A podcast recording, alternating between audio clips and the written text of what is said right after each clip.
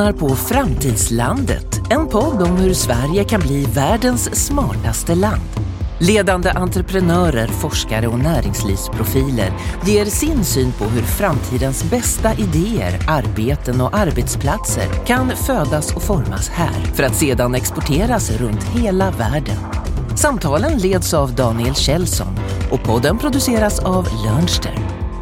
Över 100 av Skandinaviens mest innovativa företag använder idag Lernsters utbildningsplattform för att omvandla information till riktig kunskap i människors huvuden. Lättsmälta insikter eller dynamiska utbildningsprogram görs enkelt tillgängligt i Lernster för både medarbetare, kunder och partners. Tillsammans kan vi bygga ett framtidsland.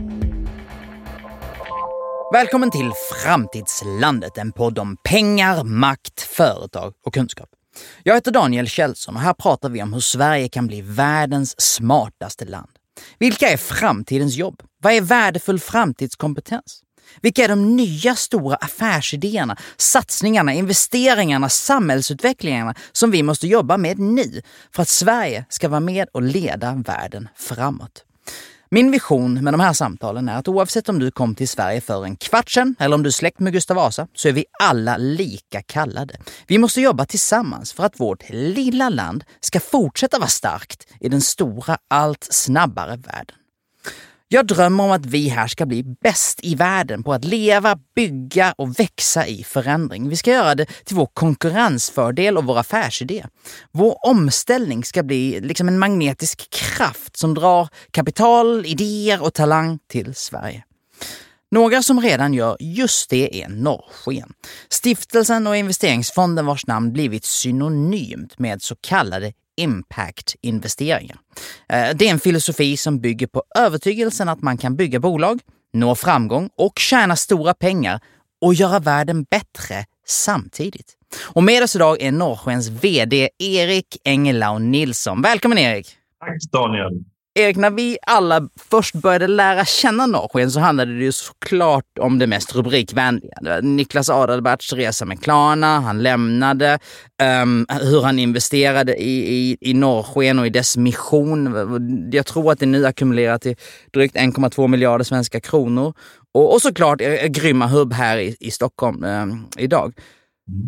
Om det var det senaste man hörde om Norrsken, vad, vad är Norrsken idag? Ja, men det är väl det som vi är, kan man säga. det, det, jag tyckte det var en bra beskrivning. Så, om man tar ett steg tillbaka så Niklas jobbade ju, var med och startade Klarna och, och landade väl i någon insikt någon gång att um, det kanske finns mer i, uh, i ens professionella karriär, i alla fall för honom, mm. än att bara göra e-handeln smidigare. Kanske mm. är det så att om man har fått de här resurserna och möjligheterna som han hade fått och även vi som har vuxit upp i ett tryggt samhälle här i Sverige med tillgång till skola och sjukvård. Och. Kanske är det så att vi har lite större ansvar då också att vara med och bidra till en positiv utveckling. Mm. Och, och, kan man använda den erfarenheten från samväxande företag eh, till att lösa samhällsproblem eller miljöproblem istället för att bara jobba med e-handel. Eh, och det var det som var fröet som blev Norrsken.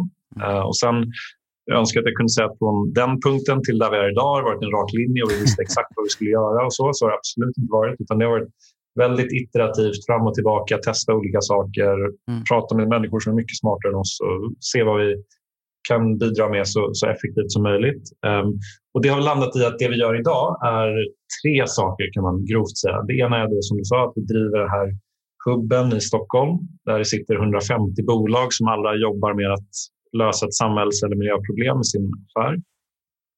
De flesta är ganska små och tidiga eh, i sina stadier.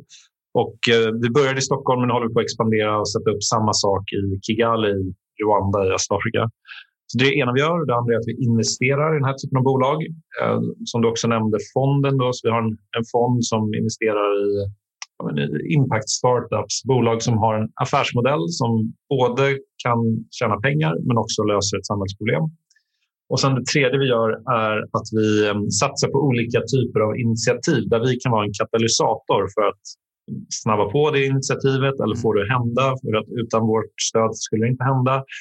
Eller um, där någon annan tycker kanske att det är för mycket risk och, vi är villiga att ta den risken. Mm. Uh, och det här kan till exempel vara att vi satte upp ett uh, testlabb för corona på Karolinska um, som nu hanterar ungefär 20 procent av alla PCR-tester i Sverige. Eller det kan vara att vi har en vecka för att bara fira impact-entreprenörskap eller mm. ett samarbete med forskare på Karolinska för att se hur man kan använda psilocybin för att behandla eh, depression. Mm. Eller en accelerator som vi modellerar efter Y Combinator i San Francisco, men för mm. impact. Och det gör vi i Stockholm också. Mm. Så det är en ganska spretig portfölj av grejer. Mm. Och det som är den sammanhållande kraften är väl egentligen att vi tror på den här rörelsen av att använda det man är bra på för att göra gott. Att skapa nettopositiva organisationer och företag i samhället. Mm. Man kan ju fråga sig idag hur många bolag egentligen som är nettopositiva. Jag tror att Mm. Ganska många som inte når upp dit. Um, och Det är det vi försöker satsa på och stötta så mycket som vi bara kan. Mm. Och det finns ju tusen frågor på såklart. Och, och, och såklart mm. också, um, det är ju inte välgörenhet. Eller jag, tror, jag tror att man vill bena ut det där lite för att på något sätt så vill man ju ha en uthållighet i det goda. Ja, men exakt. Så Norrsken är välgörenhet. Det är en icke vinstdrivande stiftelse som Niklas satte upp som ska göra av med pengarna på 40 års sikt. Så det är en, det är en välgörenhetsorganisation. Men alla aktiviteter vi gör under det försöker vi göra, eller de flesta i alla fall, försöker vi satsa på att det ska vara vinstdrivande på sikt och kunna bära sina egna kostnader. För precis som du säger, på det sättet undviker man att skapa svarta hål som bara slukar pengar och sen ja. helt plötsligt är pengarna slut och så måste man lägga ner och göra någonting annat. Om man har en underliggande affärsmodell så skapar man resurser som gör att man kan skala snabbare mm.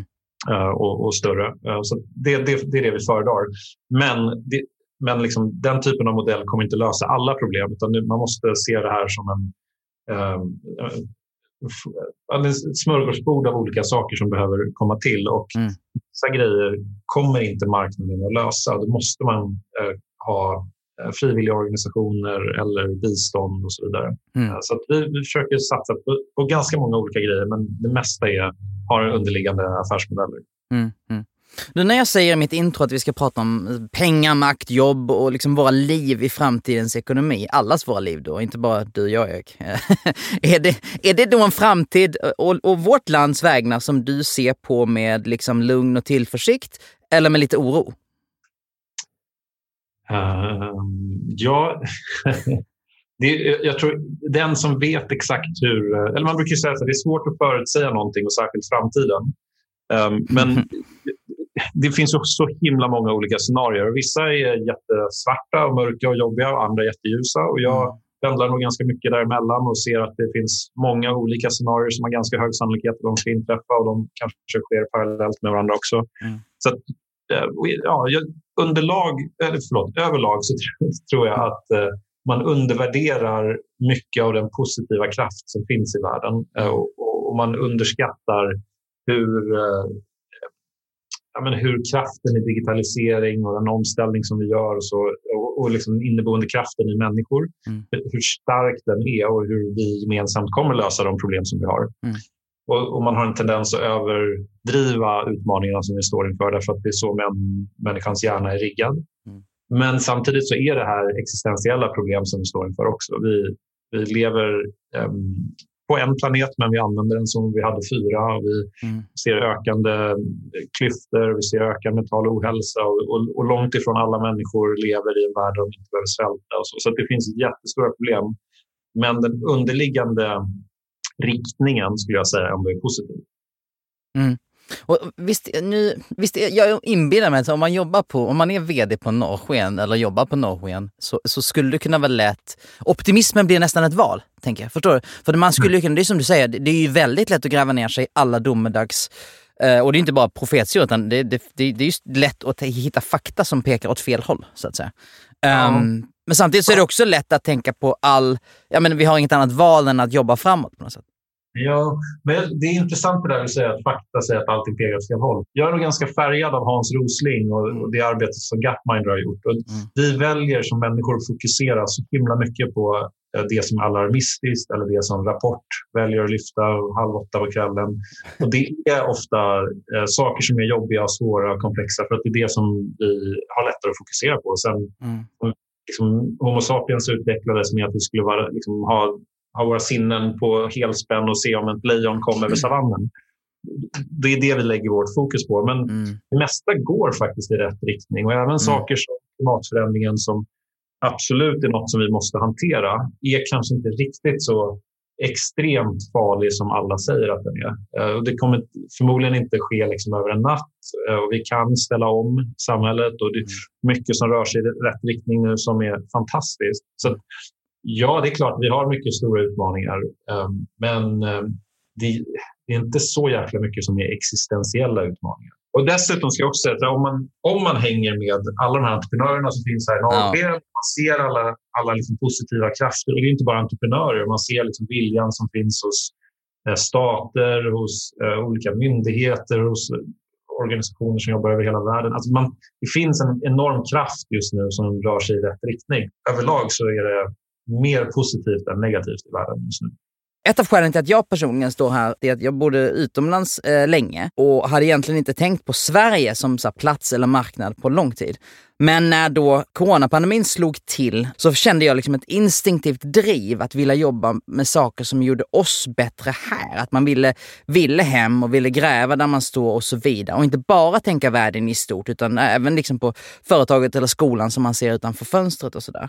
Och jag tänker att den passionen och det drivet som, som vi har och den energin vi har, att man själv som person så justeras lite längs vägen. Att man liksom puttas rätt och puttas in på nya spår. Du fanns ju med på hela Klarnas tillväxtresa egentligen, eller stora delar av den. Du jobbade på marknadssidan, väldigt nära eh, grundarna, satt i ledningsgruppen och, och, och så vidare. Och så där. Var det alltid en självklarhet för dig att följa med Niklas och börja bygga Norrsken? Ja, det var det absolut inte. Alltså, jag älskade min tid på Klarna. Jag mm. fick så mycket spännande möjligheter och utmaningar där. Och, eh, det sista jag gjorde var att flytta till USA och hjälpte till att jobba med eh, USA-lanseringen, mm. sätta upp New York-kontoret det var, ju, det var ju så bra som man fick nypa sig i armen för att det var, ja, man fick komma till New York och det var en ny kultur och ett mm. nytt sätt att arbeta, man med bygga något nytt. Och eh, jag tänkte väl att jag ska vara kvar på Klarna resten av min karriär för att det är så ja, utmanande och utvecklande. Och sen så gick jag igenom en personlig kris. Jag fick reda på att jag hade cancer i min tjocktarm mm. och började väl utvärdera liksom vad, för när man diagnostiseras med en cancer så vet man inte om man har två månader, eller två år eller 20 år kvar att leva. Och jag mm. kände väl bara att jag måste göra någonting som är mer meningsfullt ja. med den tiden jag har kvar. Mm. Jag hade inte gjort så mycket som var meningsfullt. Jag hade fokuserat väldigt mycket på mig själv och min karriär och mina närmsta vänner och sådär. Och ja. tagit, eh, utnyttjat det som samhället gett mig på ett mm. ja, ganska själviskt sätt eh, och inte alls gett tillbaka. Och jag ville hitta en balans där. Och då, när Niklas hade den här idén om norrsken så tyckte jag det lät helt perfekt för mig. För att jag mm. kunde använda den erfarenheten som jag hade fått från Klarna och andra arbetsplatser mm. till att um, ja, fixa den obalansen och vara med och bidra till en positiv samhällsutveckling. Mm. Så, eh, Niklas och jag jobbade jättenära på Klarna, eh, både i med och motgång. Vi gick igenom massa kriser och, så där, och då lär man känna varandra väldigt väl.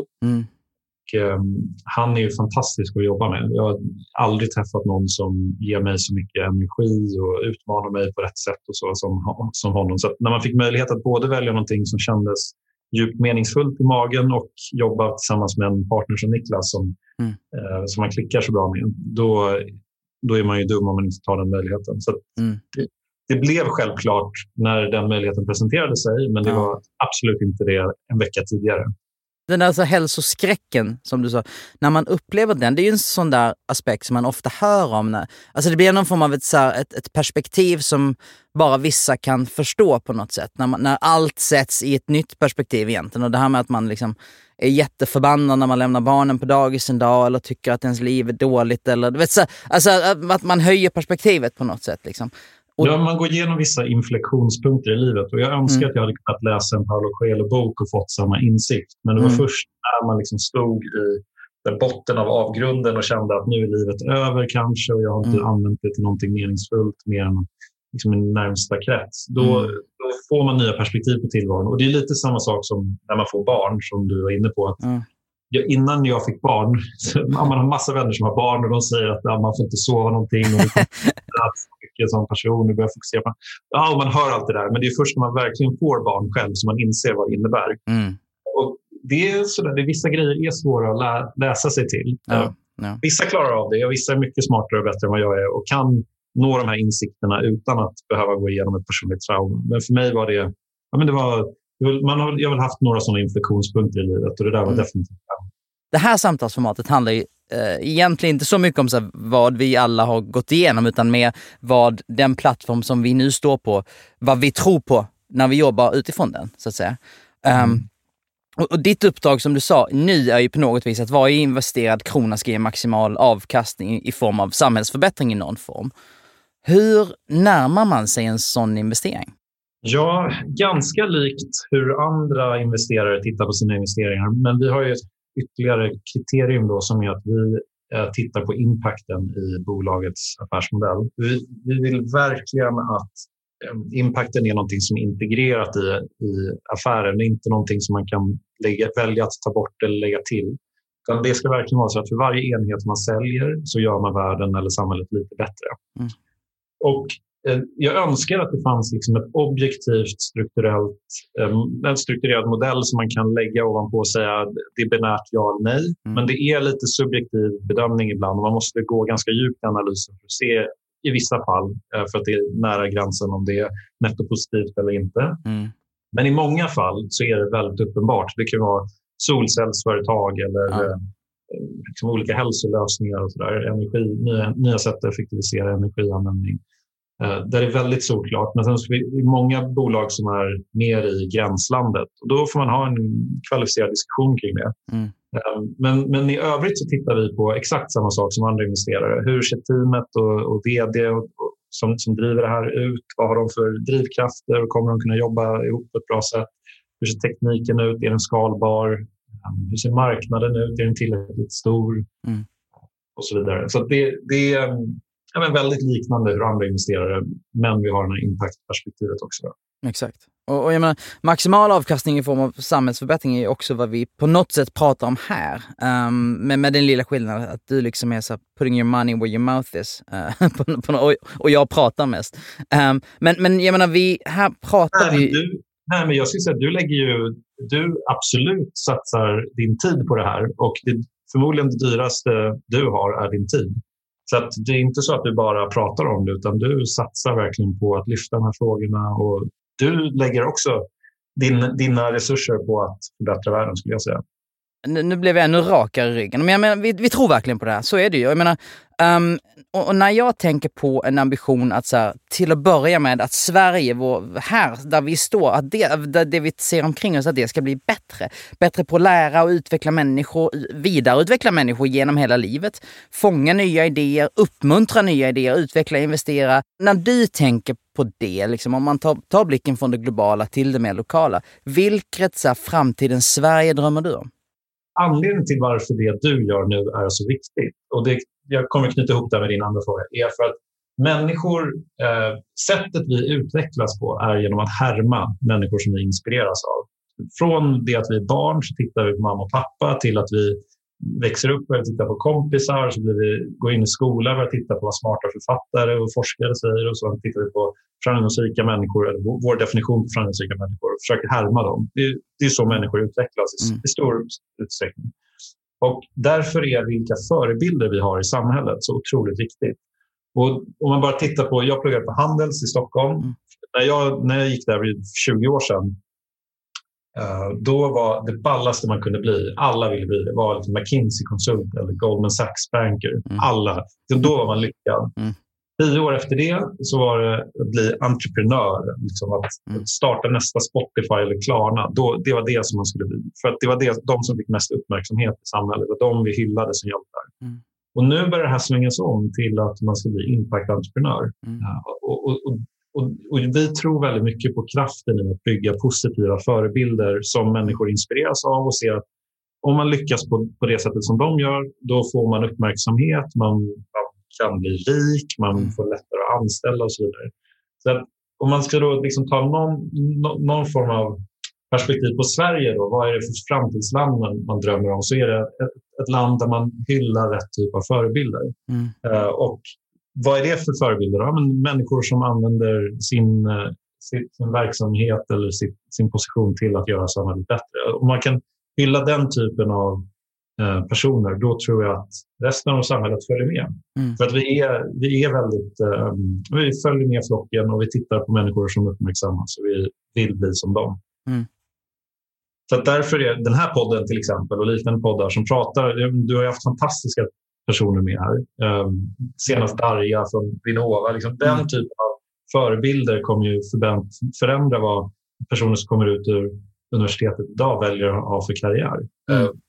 Och, uh, det tycker jag är ballt. Sen, um, det är det. sen massa saker med, med samhället som man ska bli annorlunda. Liksom hur, hur vår skola ser ut och funkar, hur vi eh, ställer krav på våra medborgare, vad det innebär att faktiskt vara en aktiv med, medlem i en demokrati.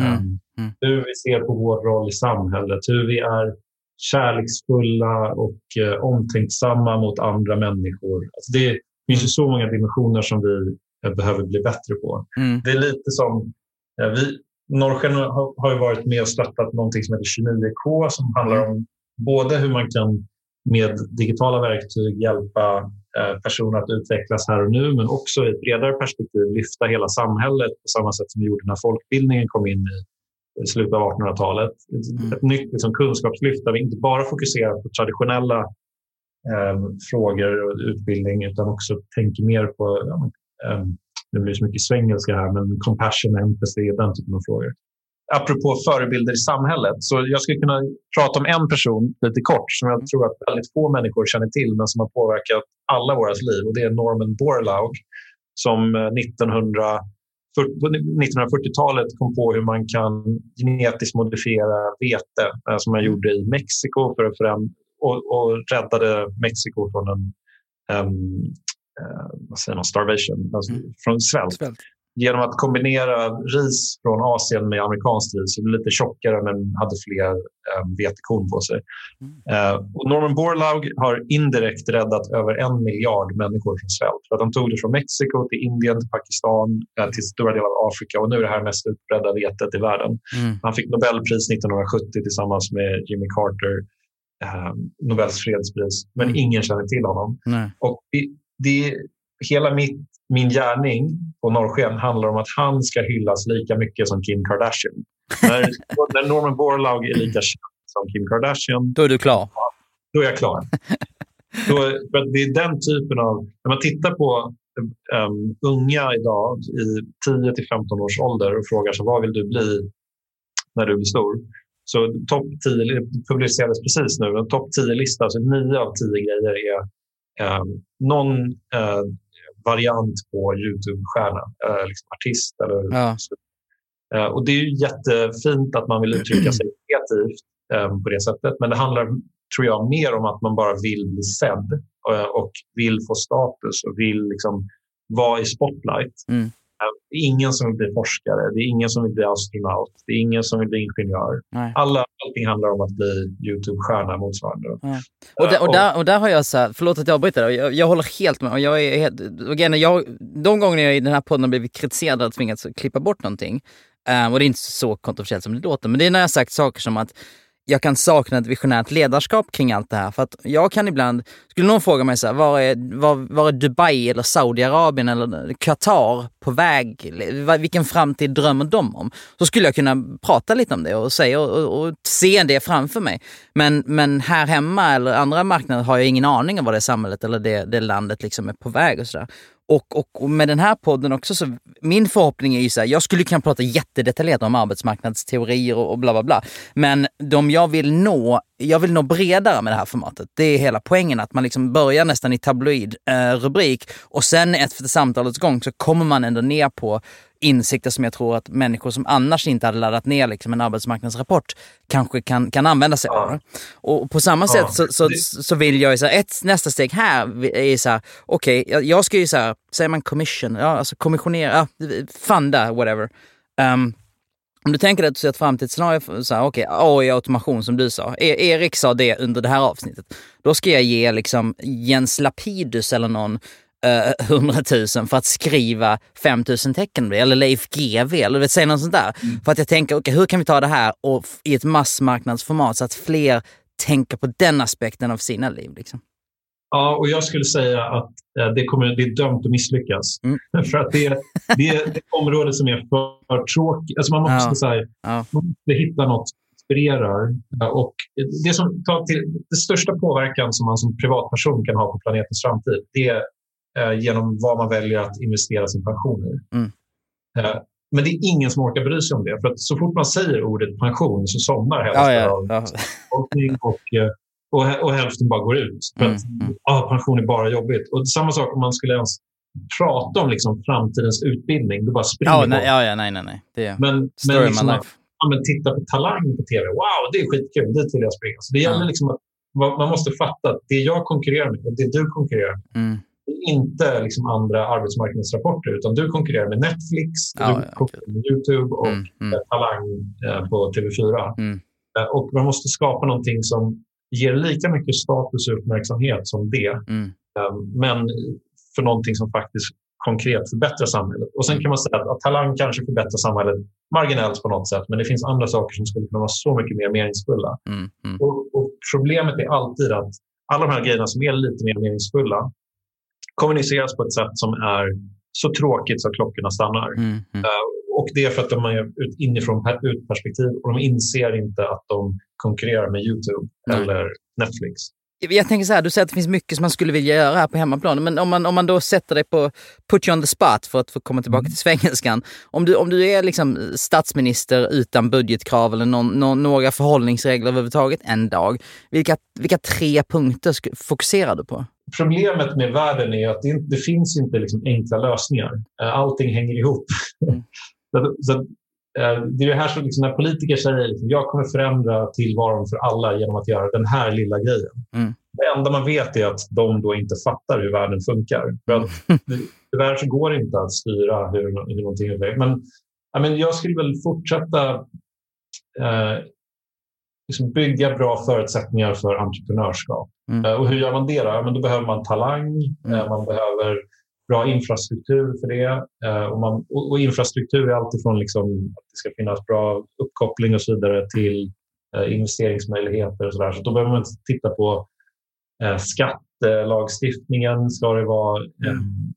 ja, hur den ser ut. Och, och, och inte bara liksom ur, ur, ett perspektiv vad som funkar idag utan också hur kommer det här funka om tio år när vi mm. har allt ökad andel automatiserad industri och så vidare. Mm. Ehm, för om det är någonting som, är, liksom det jag oroar mig mest för i Sverige idag är våra inkomstskillnader i landet och att det är bara en accelererande trend där mm. nu med ökad inflation så kommer tillgångspriser gå upp. Så det vill säga att de som redan har eh, tillgångar kommer ehm, bli ännu rikare och de som inte har tillgångar kommer bli ännu fattigare relativt sett. Ehm, och det där är någonting som man behöver hantera på ett smart sätt. Det är en fråga som kommer avgöra om vårt samhälle kan hänga med på ett bra sätt eller inte. Jag ska försöka, sy ihop ett resonemang här. För du sa till exempel ett, ett, ett framtidsland som du tror på är ett som hyllar människor som, som gör bra saker. Um, och, och, jag tänker på, alltså när jag tänker på Norrsken så, så tänker jag också på, på den jag uppfattar det som en rörelse, som du säger, och, och att, det, att det verkligen har lyckats. I första steget i den utvecklingen, att det verkligen har lyckats att bli en rörelse. Um, och hur viktigt det är och hur, hur många fler sådana rörelser vi behöver och hur de behöver bli större och starkare hela tiden. Och så tänker jag också på det här med talang och att jag menar, som vi vet idag på arbetsmarknaden så jobbar några av de smartaste människorna i världen med fel saker ibland. Det är en personlig eh, take på det. Men du vet, att, att få oss att scrolla mer och klicka mer och, och konsumera mer och, och sådär. Liksom. Hur, tänk, hur tänker du kring det här att så här, är det rörelsetänket egentligen? Att så, om vi lyckas med norrsken så kommer fler modiga, briljanta entreprenörer att göra andra saker? Ja, men det är hela idén med norrsken kan man säga. Uh, och, det, det, är också så här, det är så lätt att, nu sitter jag här och representerar norrsken och det är så mm. lätt att det här lilla, lilla teamet som är norrsken får all ära för det vi gör. Men mm. vi har ju egentligen inte gjort någonting. Det är alla bolag som, är, som sitter i huset och de investerar. Det är de teamen och de entreprenörerna som är de riktiga hjältarna. Det är de som borde hyllas mycket mer. Men vi blir liksom en bra plattform för att beskriva allt det arbetet tillsammans. Um, så, och, och, förhoppningen är precis det att kan man få nästa generation av bolagsgrundare att tänka på i större utsträckning vad kommer det här bolaget ha för påverkan på planeten eller samhället om det är riktigt framgångsrikt. Mm. Uh, och också se affärsmöjligheterna i de utmaningar som vi står inför. Mm. Eh, man brukar säga att summan, förlåt, värdet av ett bolag är summan av problemen som man löser. Mm. Och det finns ju få problem just nu som är större än det som är kopplat till ja, till exempel ojämlikhet eller miljön och klimatet. Eh, så där kommer det finnas jättepotential att skapa framgångsrika bolag. Mm. Förmodligen kommer de största bolagen om tio år vara de som löser klimatproblem eller klimatrelaterade problem. Mm. Mm. Uh, så där finns, så, så, om man kan liksom både skapa status kring att vara den typen av entreprenör men också visa att här kan man bli riktigt rik om man blir framgångsrik. Mm. Då, uh, då har man en bra rörelse på entreprenörskap och samhället i stort. Precis, och när du säger att ni inte har gjort någonting, det kan ju vara så Um, här, det går ju såklart inte att förringa Niklas insats i, mm, liksom, ja, för Sverige och världen med tanke på de, de, de summorna han, och, han fortsätter att investera. Men det kan ju vara så att Norrskens största bidrag faktiskt är att sätta the spotlight på de här entreprenörerna och på det här fenomenet. Och vi, liksom, Niklas har gjort en fantastisk gärning och han har donerat massa pengar. Men tyvärr så är de pengarna i relation till de problem som vi försöker lösa försvinnande lite. Mm.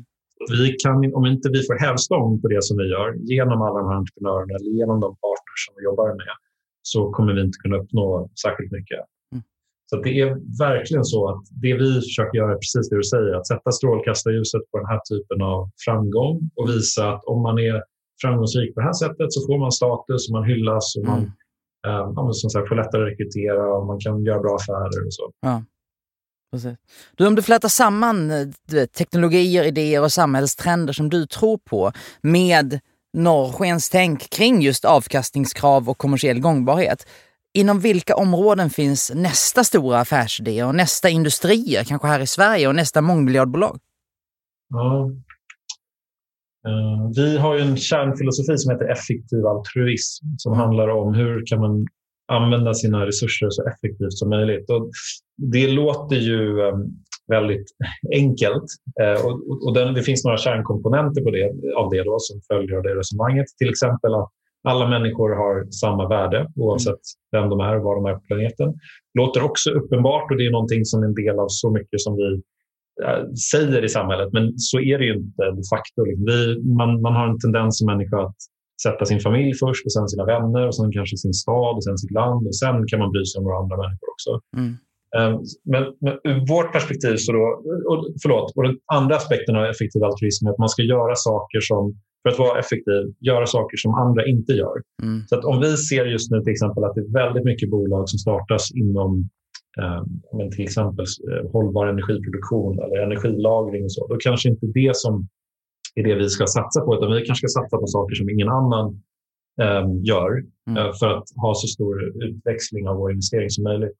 Så att, eh, om man säger så här, det kommer garanterat komma bolag inom eh, energi, energilagring, hur man distribuerar energi på ett effektivt sätt. Där kommer det komma jättestora bolag, det är jag helt säker på. Mm men det som vi kanske är mer intresserade av då är eh, saker som inte alls är kopplat till det. Som till exempel mental ohälsa, hur man, hur man kan hantera det. Finns det vi, vi har gjort en satsning till exempel tillsammans med forskare på Karolinska som handlar om hur man kan använda psilocybin som är den aktiva ingrediensen i Magic Mushroom för att behandla klinisk depression.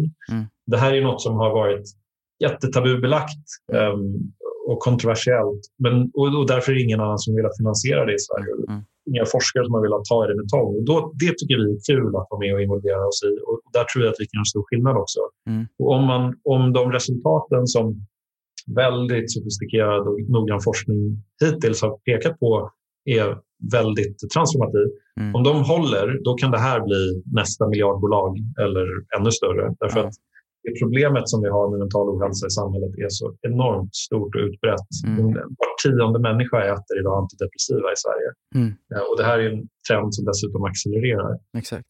Där finns det eh, väldigt mycket spännande. Inom life science finns det otroligt mycket balla grejer just nu som händer. Ett bolag som vi tittar på mycket handlar om hur man kan använda stamceller eh, för att ta fram nya eh, kliniska behandlingar. Mm det här är, vi, vi har bara börjat skrapa på ytan, men det är sånt som kan både minska autoimmuna sjukdomar och um, inflammationer. Du kan, få, du kan regenerera celler i kroppen. Så att vi kan inte bara leva längre utan också ha mycket hälsosammare liv längre tid. Mm. Sådana grejer är jättespännande. Men allt det där är liksom ur ett, till att börja med väldigt liksom europeiskt eller amerikanskt västerländskt perspektiv. Man får, mm. Det är lätt att glömma bort att idag i världen så är det ungefär 800 miljoner människor som lever under 2 dollar per dag, det vill säga absolut fattigdomsgräns. Mm. Uh, och väl, vi hoppas ju på att det, det, kan komma stora bolag som adresserar det, mm. uh, som kan, kan vara med och bygga hållbar energiproduktion där eller matdistribution, öka matproduktivitet. Um, och att man med kapitalistiska metoder kan snabbt dra upp dem ur absolut fattigdom och mm. göra det på ett hållbart sätt. Mm. Om vi inte gör det så spelar det inte så stor roll vad vi gör i Europa eller USA. Vi kommer ändå, om vi ska upprepa samma misstag som vi har gjort här de senaste hundra åren i Afrika till exempel, så mm. ja, men då, liksom klimatfrågan, det spelar ingen roll om vi har en plastpåseskatt i Sverige om det inte är så att vi kan skapa hållbar energiproduktion i Afrika. Nej. Så där finns det jättemöjligheter till Eh, att skapa stora framgångsrika bolag. Och inte bara möjligheter, utan vi har i princip inga alternativ. Vi måste göra det. Så mm. att, eh, det satsar vi mycket på också nu. Mm. Är det svårt för dig att då liksom gå igång på så att säga. Om, om jag säger att jag är orolig för att så här, ja men du vet lastbilschaufförerna eller vad man nu än ser utanför fönstret här där jag står i Stockholm, att jag är orolig för att många, alltså den breda massans kompetens i Sverige glider längre ifrån uppvärderingen. Nej, det där är en jättefråga också, hur vi ska hantera automatisering, AI. Det, och det är så...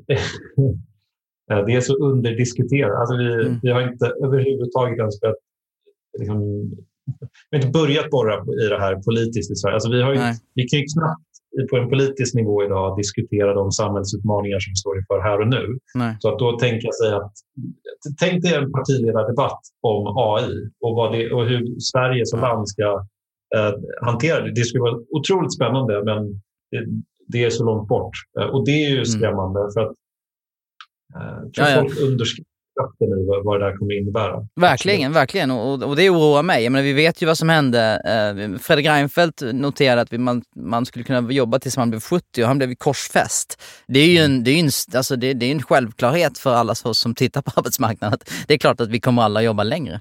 Um, ja, vi lever ju längre liv. Så det är, precis. Alltså det, och det är för att, um, för att känna en mening i tillvaron så behöver man ofta... Alltså man, jag kan verkligen rekommendera Viktor Frankl, Man's Search for Meaning. Mm. Han kom fram till att det finns tre sätt egentligen att skapa en mening i tillvaron. Och en av de viktigaste är vad man gör med, eh, liksom, för att få kreativt utlopp och det är via mm. jobbet. Mm.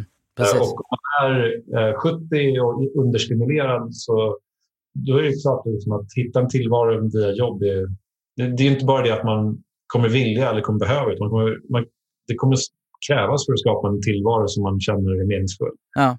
Nej, men, och, min fråga var egentligen om det är svårt för dig att gå igång på de här frågorna när man då också kan säga, ja men om vi inte behandlar till exempel nästa två eller tre miljarder människor som kommer från Afrika eh, det, på rätt jag, det här är jag tänker... Ja, nej, men du svarade på den genom din energi. ja, men, det, men det, så här är det ju också. Liksom. Det, tyvärr så finns det inte en fråga som är som är liksom silver bullet, utan det är så många komplexa frågor som vi står, och utmaningar som vi står inför. Mm. Eh, och AI är en, men Eh, det måste man kunna hantera. Man måste kunna ha två tankar i huvudet samtidigt. Så både hur gör vi för att för, liksom förbättra tillvaron för de som lever på under två dollar om dagen. Mm. Men vi också, måste också kunna tänka långsiktigt. Mm. Och du, det här med att lära sig och lära nytt och förstå nya saker, ta in nya begrepp blir liksom allt mer centralt. Och, och inte bara för sådana som dig och mig, utan även för liksom, ja, alla egentligen. För att saker förändras ja. allt, allt snabbare. Um, och jag tycker det är ett intressant exempel när du säger att ni, ni både du och Niklas och liksom någon form av grupp trodde ju på tanken på norrsken men ni visste inte speciellt mycket om hur det skulle byggas upp eller vad, vad det innebar egentligen. Utan ni fick lära mm. det steg för steg. Så hur närmar du dig? För jag tänker att det händer dig ganska ofta och inte, det är ingen reflektion kring ditt intellekt men, men du utsätts ju för många olika sammanhang på en dag ser jag framför mig med, med entreprenörsmöten och så vidare. Ja, men exakt. Och det är inte alltid att du vet allt om, om den nya idén. Liksom. Så att du utsätts för mycket lärande, tänker jag. Det bästa med, med det här jobbet som jag har förmånen att få ha är att jag alltid är den dummaste killen i, i rummet.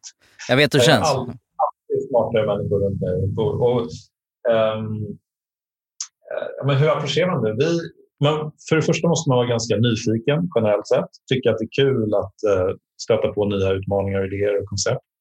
Uh, och sen så måste man vara väldigt ödmjuk och ärlig med att uh, man inte kan någonting egentligen. Mm. Och man måste våga vara sårbar med, den, med, med det också och, och, våga fråga, jag vet inte, och våga be om hjälp.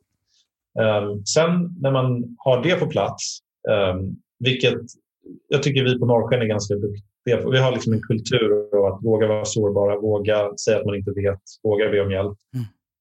När, när det väl är etablerat, då är det bara att gå ut och hitta de som verkar smartast i varje, varje område och bara liksom fråga, fråga, fråga, fråga och sen mm. testa, testa, testa.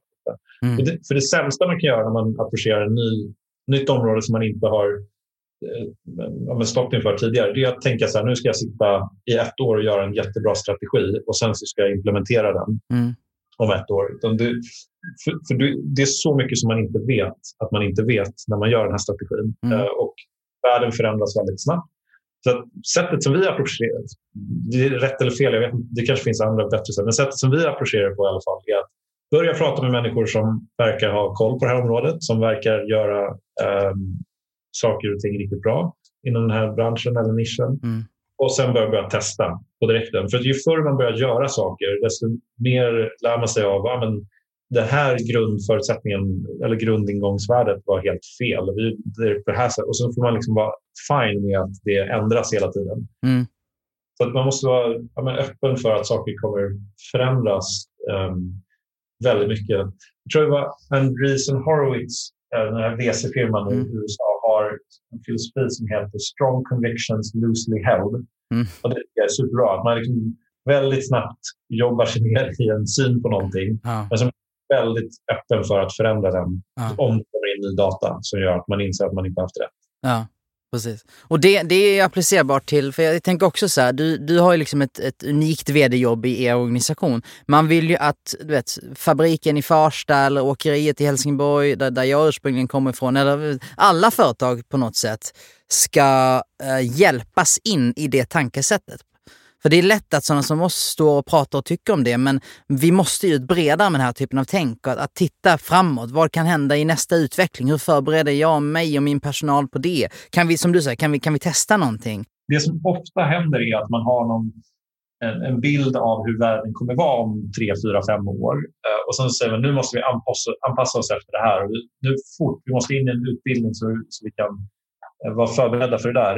Och sen så blir världen annorlunda. Det är någonting nytt som händer mm, istället. Mm, mm, mm. Det är svårt att liksom modellera upp en perfekt utbildning utefter ett särskilt scenario i framtiden. Och då tror jag det är eh, viktigare att man bara har det här hela tiden söka upp ny kunskap inom ett visst område. Hela tiden bara läsa, läsa, läsa, prata, prata, prata och mm. testa.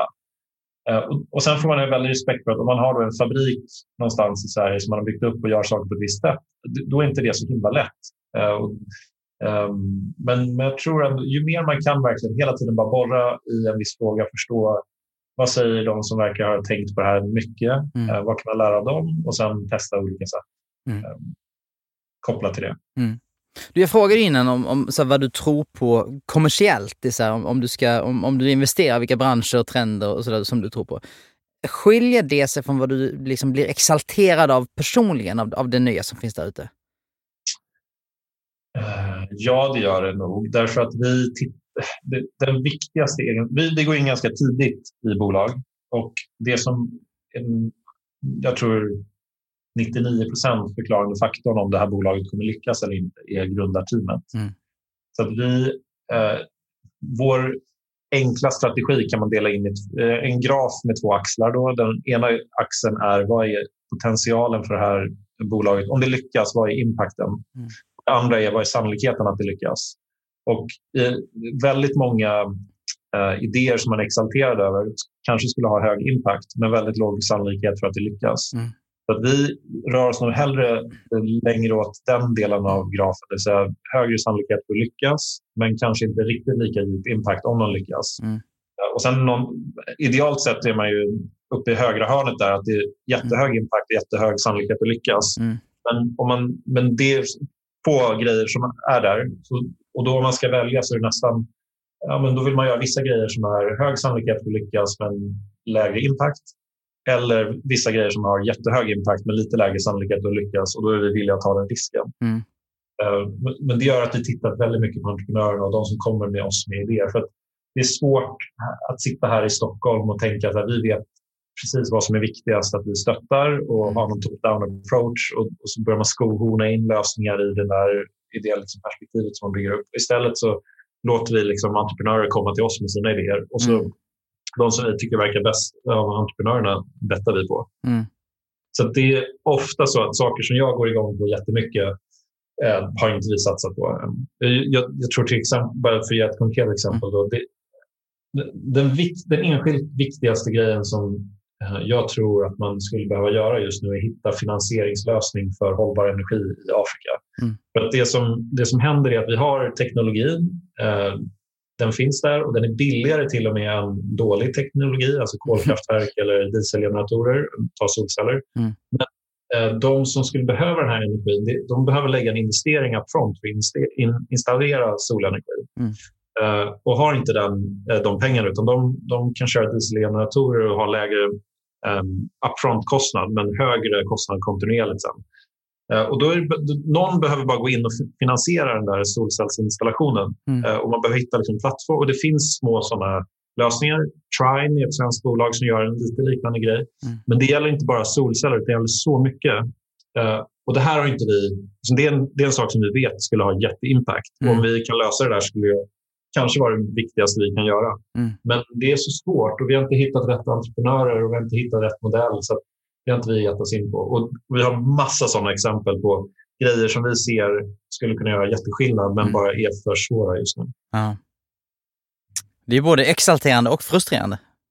Ja, men vi gör så mycket exalterande grejer. Alltså, och liksom det, ibland så får man tänka så här att vi, jag tror det är viktigt att hitta momentum generellt sett i den här rörelsen som är ja. Morgan. Liksom ja. bubbla på olika ställen. Och nu, istället för att då gå in och hitta liksom en specifik lösning för hur man finansierar solcellsinstallation i Afrika mm. så sätter vi upp en fond nu som kommer investera i bolag i Afrika för att visa att man kan få kommersiell, avkast, kommersiell riskjusterad avkastning i Afrika som mm. har varit typ omöjligt hittills. Mm.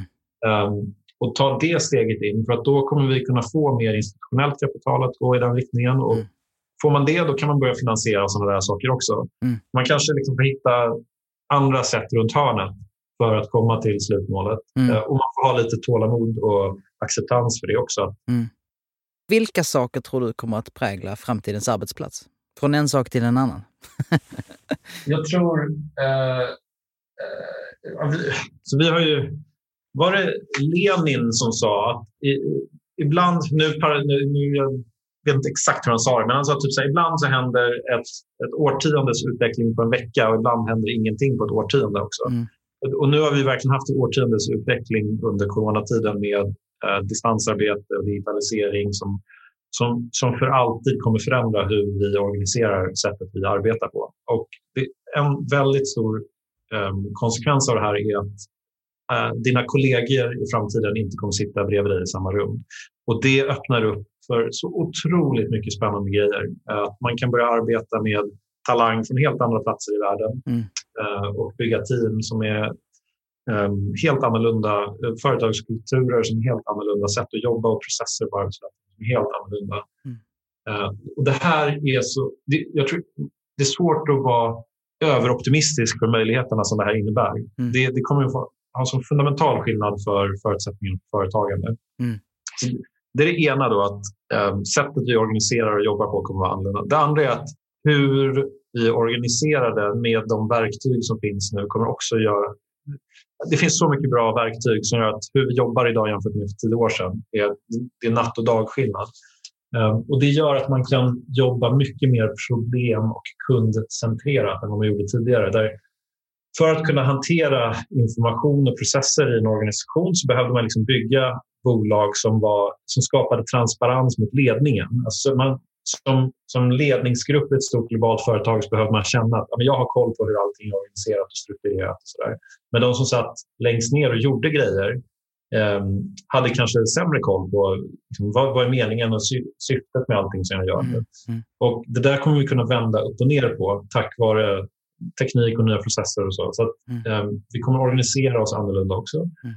Um, och sen det tredje, alltså, att säga att ja, man måste bli mer digital och man måste utveckla sig och lära sig. Så, där, ja, så är det självklart. Och det, den förändringen kommer, vara, eh, kommer ske snabbare och med större kraft än vad, någon, någon, om vad vi har varit med om tidigare. Mm. Um, men jag skulle ändå säga att alla har behövt utveckla sig och utbilda sig hela tiden. Det är bara att vi kanske inte har gjort det tillräckligt snabbt.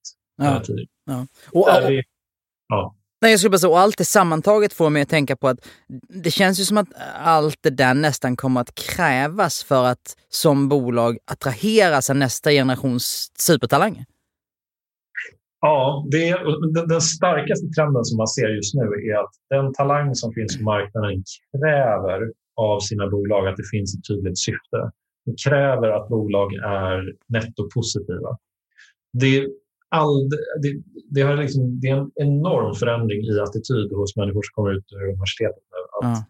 Om jag inte vet vad bolagets syfte är eh, och om jag inte känner att det här bolaget är med påverk, bidrar till en positiv samhälls eller miljö eller klimatutveckling så kommer inte jag vilja jobba där.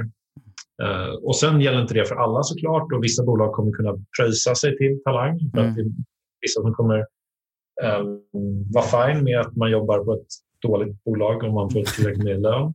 Men, men generellt sett så är det väldigt tydligt att människor nu ställer högre krav på sin arbetsgivare. Att, man, att man, det ska vara ett tydligt syfte och tydlig eh, mening med det man gör. Mm. Eh, och eh, det, det är liksom den enskilt största förändringen, skulle jag säga. Mm, mm. Men sen så kommer det självklart vara också så att, ja, men, ja, det finns vissa makrotrender om hur man organiserar sig och så där som man vill vara en del av. Ja. Men det sker lite organiskt. jag. Mm, mm. Vilka idag eh, ej ännu utbredda teknologier tror du kommer ha störst inverkan på våra liv under, säg, kommande fem år? Men AI, eh, utan tvekan. Um, sen vet jag inte om fem år. Ja, men jo, det kommer påverka... Automatisering av AI kommer påverka oss Mm. på ett sätt som vi inte riktigt fattar. än. Mm. Eh, bioengineering, alltså hur vi nu har möjlighet att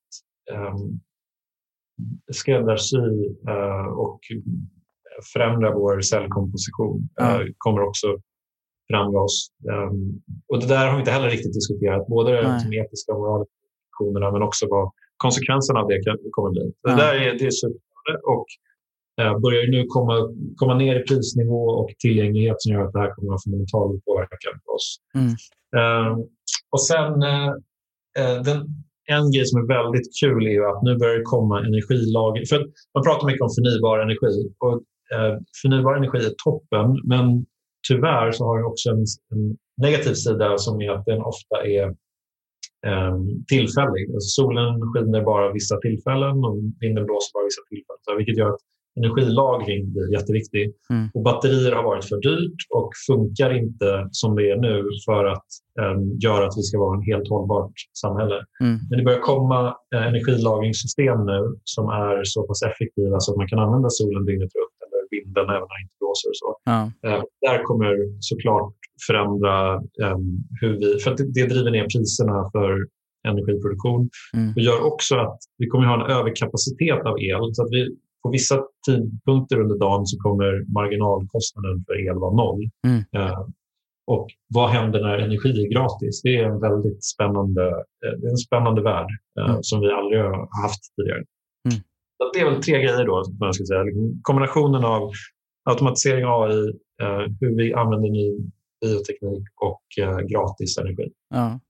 Du, jag, jag tänkte att vi skulle göra ett outro här och lämna lyssnarna med, med någonting. Och jag, vi kan få varsitt försök på det så att säga. Um, jag skulle vilja, um, om jag armbågar, armbågar mig fram till, ett- till ett första försök här. Um, jag skulle vilja att människor efter att ha lyssnat på det här titta in på norrsken.org. Um, ehm, och det vill jag för att jag tror att, eller jag har en så här naggande känsla av att ni i ert varumärkesbygge och liksom er rörelse har lyckats nästan lite för bra. Att, att jag tror att, det, eller så jag är lite rädd att folk där ute kanske um, ser på det lite som en cool kids club. Liksom. Um, och, mm. och, det tror jag aldrig att no ni någonsin har velat. Så jag vill bara, jag tycker att alla ska gå in och bekanta sig med Norrsken helt enkelt och hitta någon, någon entreprenör som man relaterar till, connecta med dem och deras missioner och deras, alltså, och, och gräva, ta, lyfta på stenen egentligen och lära sig lite mer om Norrsken. Um, och sen nummer två, ladda ner appen 29K. För där tror jag att man som, som människa kan få liksom avkastning direkt idag. Ja, jag kunde inte sagt det bättre själv. Jag tror att eh, vi alla är välkomna och vi har så många häftiga, spännande, intressanta bolag som sitter hos oss eller som vi har investerat i som skriker efter bra talang. Eh, och vi gör jättegärna introduktioner. Ehm, eller om man har idéer på vad vi kan göra annorlunda eller bättre så tar vi jättevarmt eh, emot det. Så alla är välkomna. Hör av er till mig direkt eller till vem som helst i teamet. Eh, och 29K, det, det, tack för reklamen. Det är världens bästa app ska jag säga, som är helt gratis och som kan ha en transformativ påverkan på dig som människa. Så att, mm. um, kör på med det. Verkligen. Och Erik, tack för att du har varit här idag. Tack själv. Vilken kul, vilket kul samtal.